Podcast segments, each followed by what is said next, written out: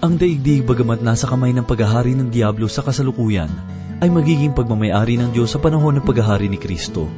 Sa kasalukuyan, ang daigdig ay tumatakbo ayon sa pamamalakad ng tao, subalit sa panahon ng Mesiyas.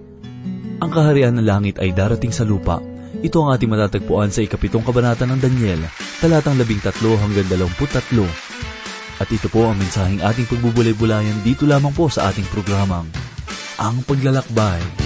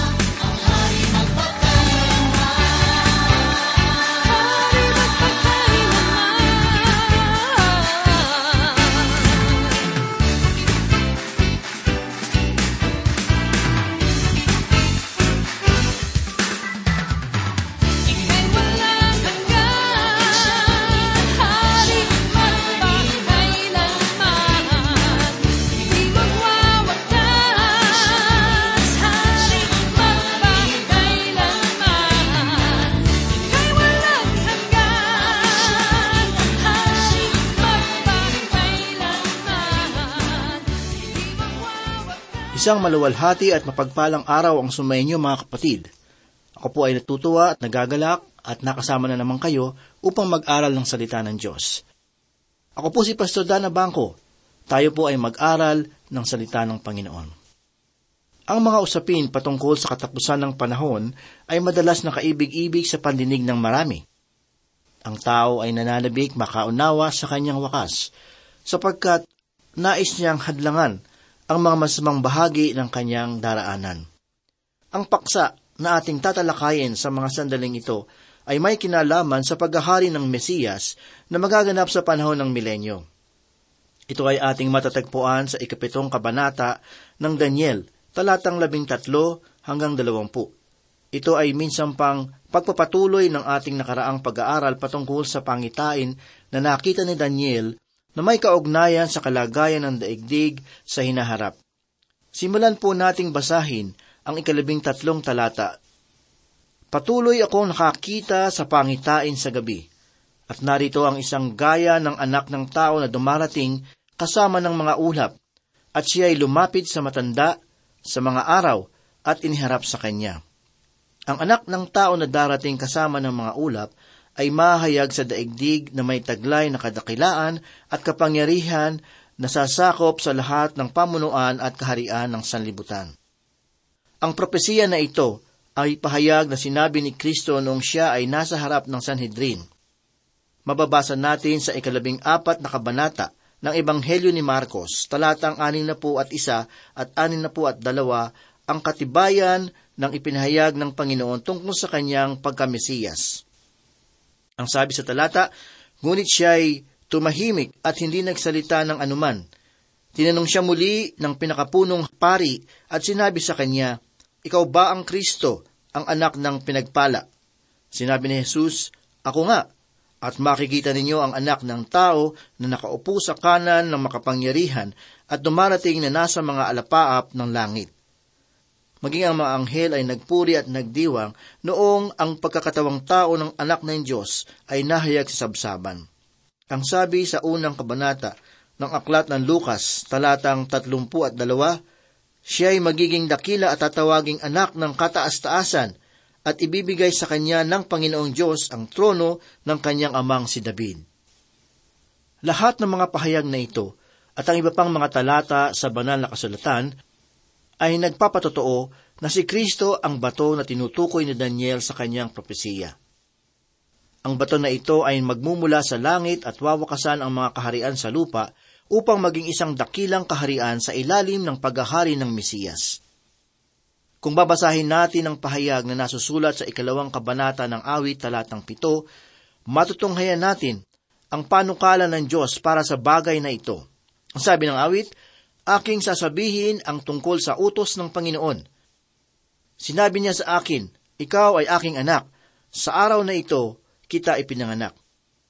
Ang araw na tinutukoy sa talatang ito ay hindi pinapatungkol sa pangyayaring naganap sa sabsaban noong si Kristo ay sinilang, kundi sa muling pagkabuhay ng Panginoong Hesus. Ipinaliwanag ito ni Apostol Pablo sa ikalabing tatlong kabanata ng Aklat ng mga Gawa talatang tatlumpu at tatlo. Ang sabi ng ikawalo at kasyam na talata ng ikalawang kabanata ng awit, Humingi ka sa akin at ang mga bansa ay gagawin kong mana mo. At ang mga dulo ng lupa ay magiging iyo. Sila na ang iyong baliin ng pamalong bakal at dudurugin mo sila gaya ng banga. Ang pagharap ni Kristo sa daigdig ay pamumunuan ng kamay na bakal. Ibig sabihin, lahat ng paghihimagsik laban sa kanyang katotohanan ay gagawaran ng karampatang hatol. Samantalang, ang mga tapat na lingkod ng Diyos ay papapasukin sa kaharian upang makinabang sa kasaganahan at kagandahan ng milenyo. Patuloy pa ng propesiya ang ikalabing apat na talata. Bibigyan siya ng kapangyarihan, kaluwalhatian at kaharian upang ang lahat ng mga bayan, bansa at mga wika ay maglingkod sa Kanya. Ang kanyang kapangyarihan ay walang hanggang kapangyarihan na hindi lilipas at ang kanyang kaharian ay hindi mawawasak. Ang talatang ito ay maiahambing sa isang paghahanda habang ang Mesyas ay dumarating upang maghari. Mababasa natin sa ikalabing siyam na kabanata ng pahayag, talatang labing isa hanggang labing anim, ang mga tagpo na magaganap kapag ang Kristo ay dumating upang maghari sa buong daigdig. Ang paghahari na ito ay bibigyang larawan sa pamamagitan ng pangungusap na walang hanggang kapangyarihan. Ibig sabihin, ang milenyo ay hindi lamang nangangahulugan ng isan libong taon, kundi pagsisimula lamang ng kaharian habang ginugupo nito ang lahat ng paghihimagsik. Ang sabi sa ikadalawampung kabanata ng pahayag talatang anim, mapalad at banal ang mga may bahagi sa unang pagkabuhay na muli. Sa mga ito'y walang kapangyarihan ng ikalawang kamatayan, kundi sila'y magiging mga pari ng Diyos at ni Kristo. At maghaharing kasama niya sa loob ng isang libong taon.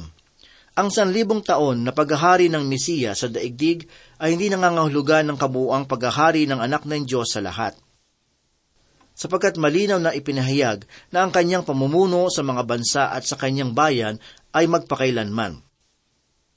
Ang mga pagkakasunod-sunod ng mga panahon ay maliwanag na ipinakikita sa ikadalawampung kabanata ng Aklat ng Pahayag.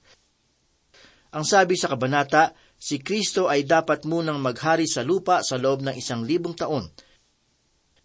Pagkatapos ito ay papalayain si Satanas upang linlangin ang puso ng mga taong nag-iipon ng paghihimagsik laban kay Kristo. At ang Panginoon ay tatayo bilang hukom ng mga bansa upang hatulan ang mga taong lumalaban. At ang Panginoon ay tatayo bilang hukom ng mga bansa upang hatulan ang mga taong lumalaban sa kanyang pamamahala. Ang hatol na ito ay gagawad sa pamamagitan ng matuwid na hatol na may kakayahang magkatid sa buhay ng tao tungo sa kapahamakan. Kaibigan, malinaw na sinasabi ng banal na kasulatan na ang lugar na pangyayarihan ng propesiya na ito ay matatagpuan sa Israel.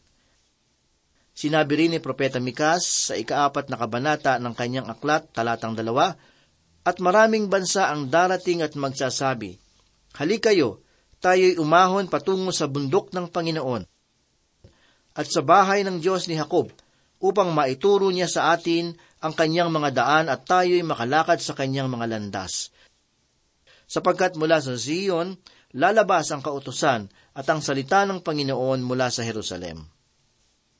Ngayon ay tunghayan naman natin ang kahulugan ng apat na halimaw na nakita ni Daniel sa pangitain.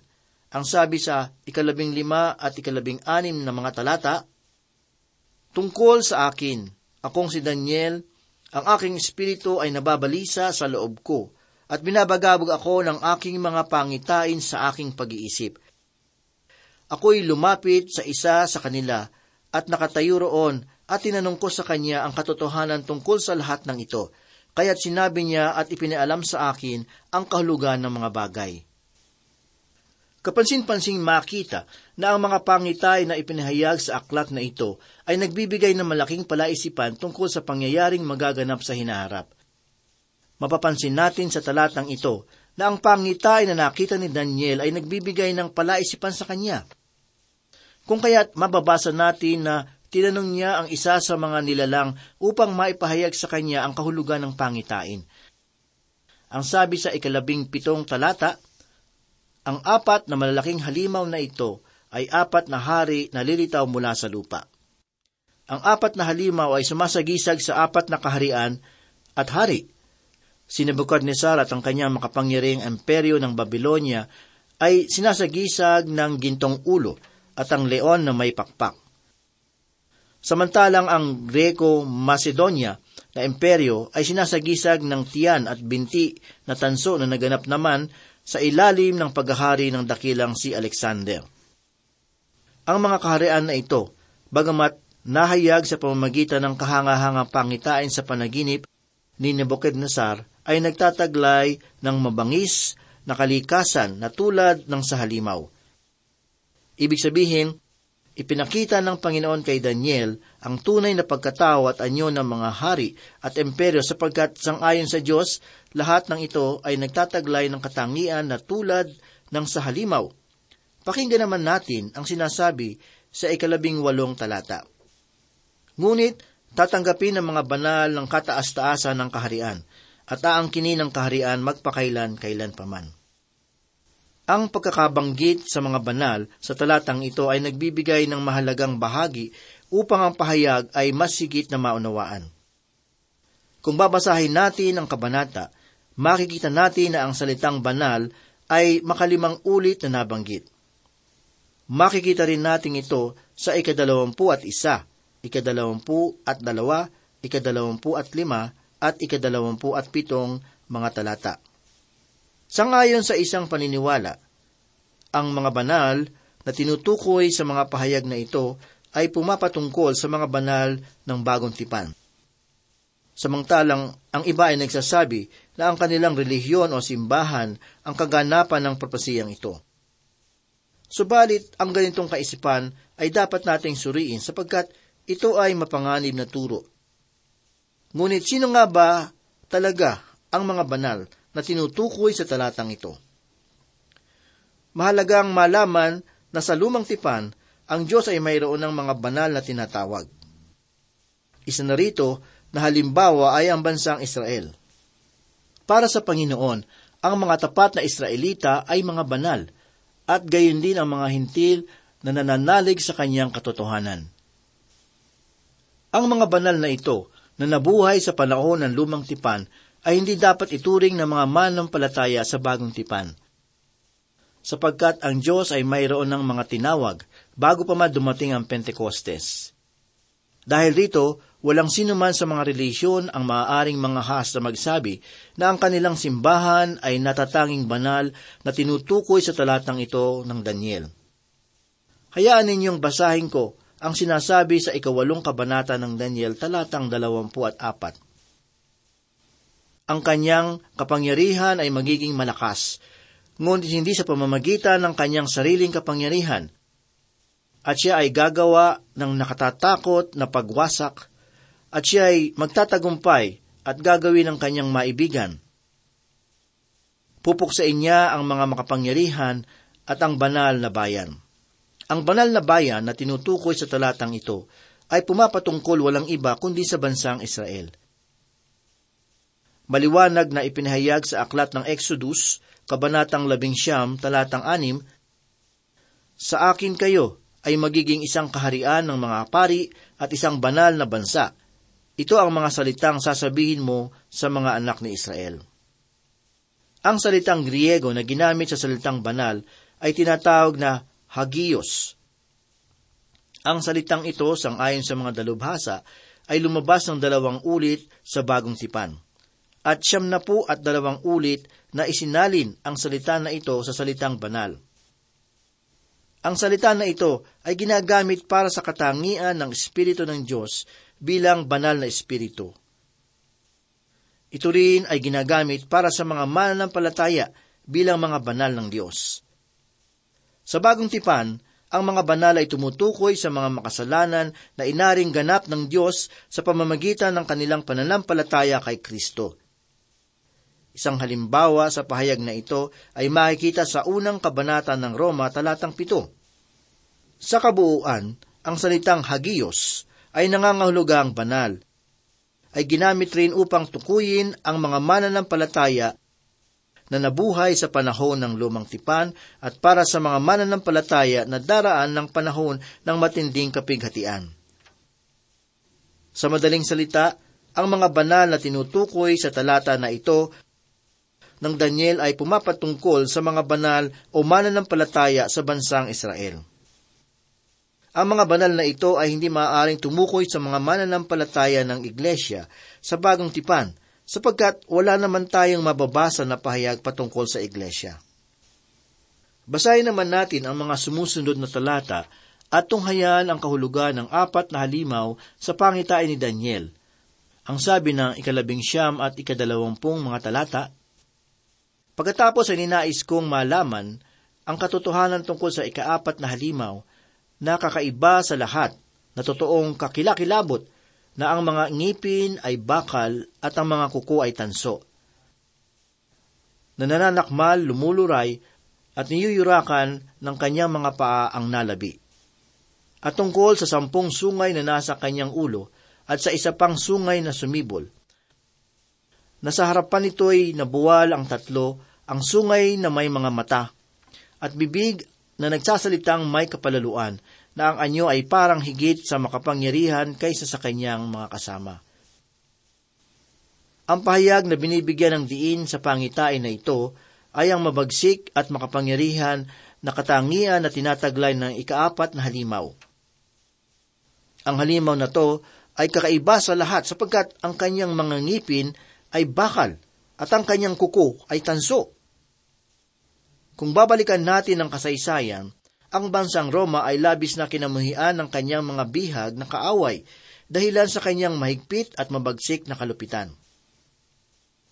May isang pinuno na gangalang Hannibal ang sumumpa ng paghihiganti laban sa Roma, subalit nabigong sakupin ang bansa dahilan sa pambihirang lakas nito. Maging ang ating Panginoong Heso Kristo ay dumanas ng malupit na paghihirap sa kamay ng mga Roma sa pamamagitan ni Poncio Pilato. At hindi nagtagal, ang iglesia man ay dumanas ng matinding pag-uusig sa ilalim ng pamahalaan ng Romano. Ang mga pinakain sa leon, iba naman ay sinunog na buhay, at ang iba ay inilagay sa loob ng arena upang makipaglaban hanggang kamatayan. Ang sampung sungay na tumubo sa ulo ng halimaw ay nagpapahiwatig ng paglago at pagbabago. Ang pagbabagong ito ay hindi nangangahulugan ng pagkakabahabahagi, kundi ng pagkakaisa. Gayun din naman, kapansin-pansin na ang mga sungay ay hindi tumubo mula sa patay na halimaw. Sa madaling salita, ang emperyo ay nananatiling buhay sa pamamagitan ng iba't ibang kalagayan. Ang pananatili nito ay matatagpuan pa rin sa mga bansang tulad ng Europa, ng Hilagang Afrika, at maaaring kinapapalooban rin ng ilang mga bansa sa Asya. At sa pagdating ng huling araw, tatlong sungay ang babagsak sa maliit na sungay. Ang maliit na sungay na ito ay nagtataglay ng pambihirang husay sa pananalita. Kaakit-akit na katangian, nabisang mga panukala at kahangahangang pagkatao. Ang maliit na sungay na ito ay walang iba kundi ang Antikristo, ang makasalanan na tinutukoy sa ikalawang Tesalonika, kabanatang dalawa, at ang unang halimaw na binabanggit sa ikalabing tatlong kabanata sa Aklat ng Pahayag. Kaibigan, maraming mga katuroan at pamahayag ang lumalaganap sa kapaligiran na nagsasabing ang wakas ay malapit ng dumating. Ang mga panoorin ay madalas na nagpapakita ng mga palabas na nagbibigay larawan sa nalalapit na katapusan ng daigdig. Dahil rito, tila ba ang katotohanan ay nagiging nobela na sa kaisipan ng marami. Inaakala ng lahat na ang propesiya ng Biblia ay likang isip lamang at hindi matutupad sapagkat para sa kanila ang tao ang humahawak ng kanyang kapalaran. Kaibigan, mahalagang maunawaan natin na ang daigdig na ito ay pagmamayari ng Diyos. Ito ay nilikha ng Panginoon, kung kaya't siya rin ang karapat-dapat na maghari rito. Darating ang panahon na ang anak ng Diyos ay bababa mula sa langit upang maging hari ng buong daigdig. Ang kanyang pagbabalik ay hindi mahadlangan, kahit ito ay hindi pinaniniwalaan, sapagkat sa manampalataya man tayo o sa hindi, ang pangako ng Diyos sa pamagitan ng kanyang anak ay matutupad. Dahil rito, ang kahalagahan ng tapat at pagsusuri sa ating mga sarili ay lubang napakahalaga. Sapagkat tayo ay haharap sa hukuman ni Kristo at magsusulit ng ating mga buhay. Lahat tayo ay makasalanan at walang sino man sa atin ang makapagsasabing, O Diyos, ako ay mabuti. Ang ating mga kabutihan ay hindi sapat na batayan upang ikaw ay maligtas sapagkat ang kaligtasan ay hindi nabibili. Si Kristo lamang ang iyong pag-asa at siya lamang ang iyong tagapagligtas.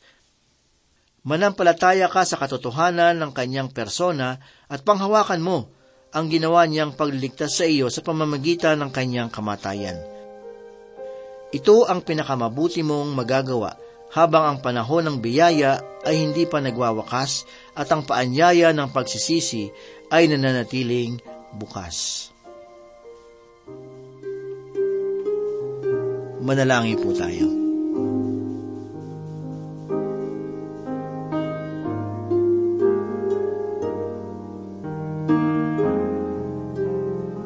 Panginoon, muli po kaming nagpapasalamat sa iyo sa mga sandaling ito. Salamat po muli sa mayamang salita mo at ito po muli ay nagturo sa amin ng mga mahalaga bagay upang kami po ay lumago sa aming pananampalataya. Pagpalain mo, O Diyos, ang aming mga tagapakinig. Batid mo po ang kanilang mga pangangailangan, ang kanilang mga pinagdadaanan, ang mga pagsubok sa kanilang buhay, at ang samot-saring tukso sa kanilang buhay. Tulungan mo po na maging matatag ang kanilang pananampalataya upang sila ay maging matagumpay. Salamat o Diyos at loobin mong sila ay muling makasubaybay sa muling pag-aaral ng banal mong aklat. Sapagkat tangan mo ang hinaharap, kahit sa kasaysayan ay makikita namin ang kamay mo ay gumagalaw. Lalo na po sa aming panahon ngayon. Kung papaano ka gumagalaw noon, ay gumagalaw ka rin ngayon sa aming panahon. At maging sa bawat isa sa aming tagapakinig ay maaari kang gumalaw. Tulungan mo po kami, Panginoon, na manindigan sa aming pananampalataya. Maya't maya ay nahahamon ng aming pananampalataya, mga pagsubok, mga tukso na dumarating sa aming buhay. Ikaw lamang ang may kapangyarihan upang kami po ay bigyan ng sapat na kalakasan upang maging matagumpay sa bawat pagsubok sa aming buhay. Patuloy mo pong hipuin ang mga puso ng bawat isa sa patuloy naming pag-aaral ng iyong salita naway lagi nilang madama ang iyong pagmamahal at pag-ibig. Marami pong salamat, Panginoon. Ito po ang aming samod dalangin sa pangalan ni Jesus. Amen. Kay bait ng Diyos na kanyang tinubos. Ang bawat magpasakop sa pag-ibig niyang lubos. Siya nagkait sa bawat lumapit. Ang kay Kristo manalig, kaligtasan na kami. Ngunit isipin mo kung di siya dumating, paano na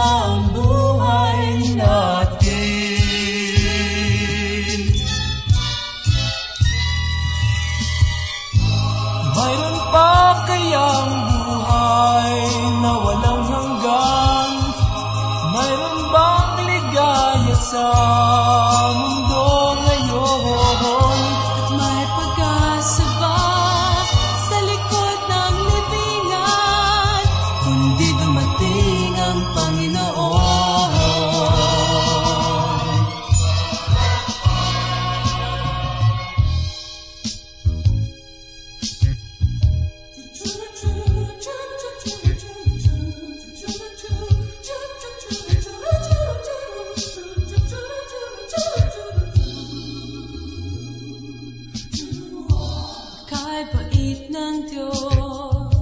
Na kanyang tinubos.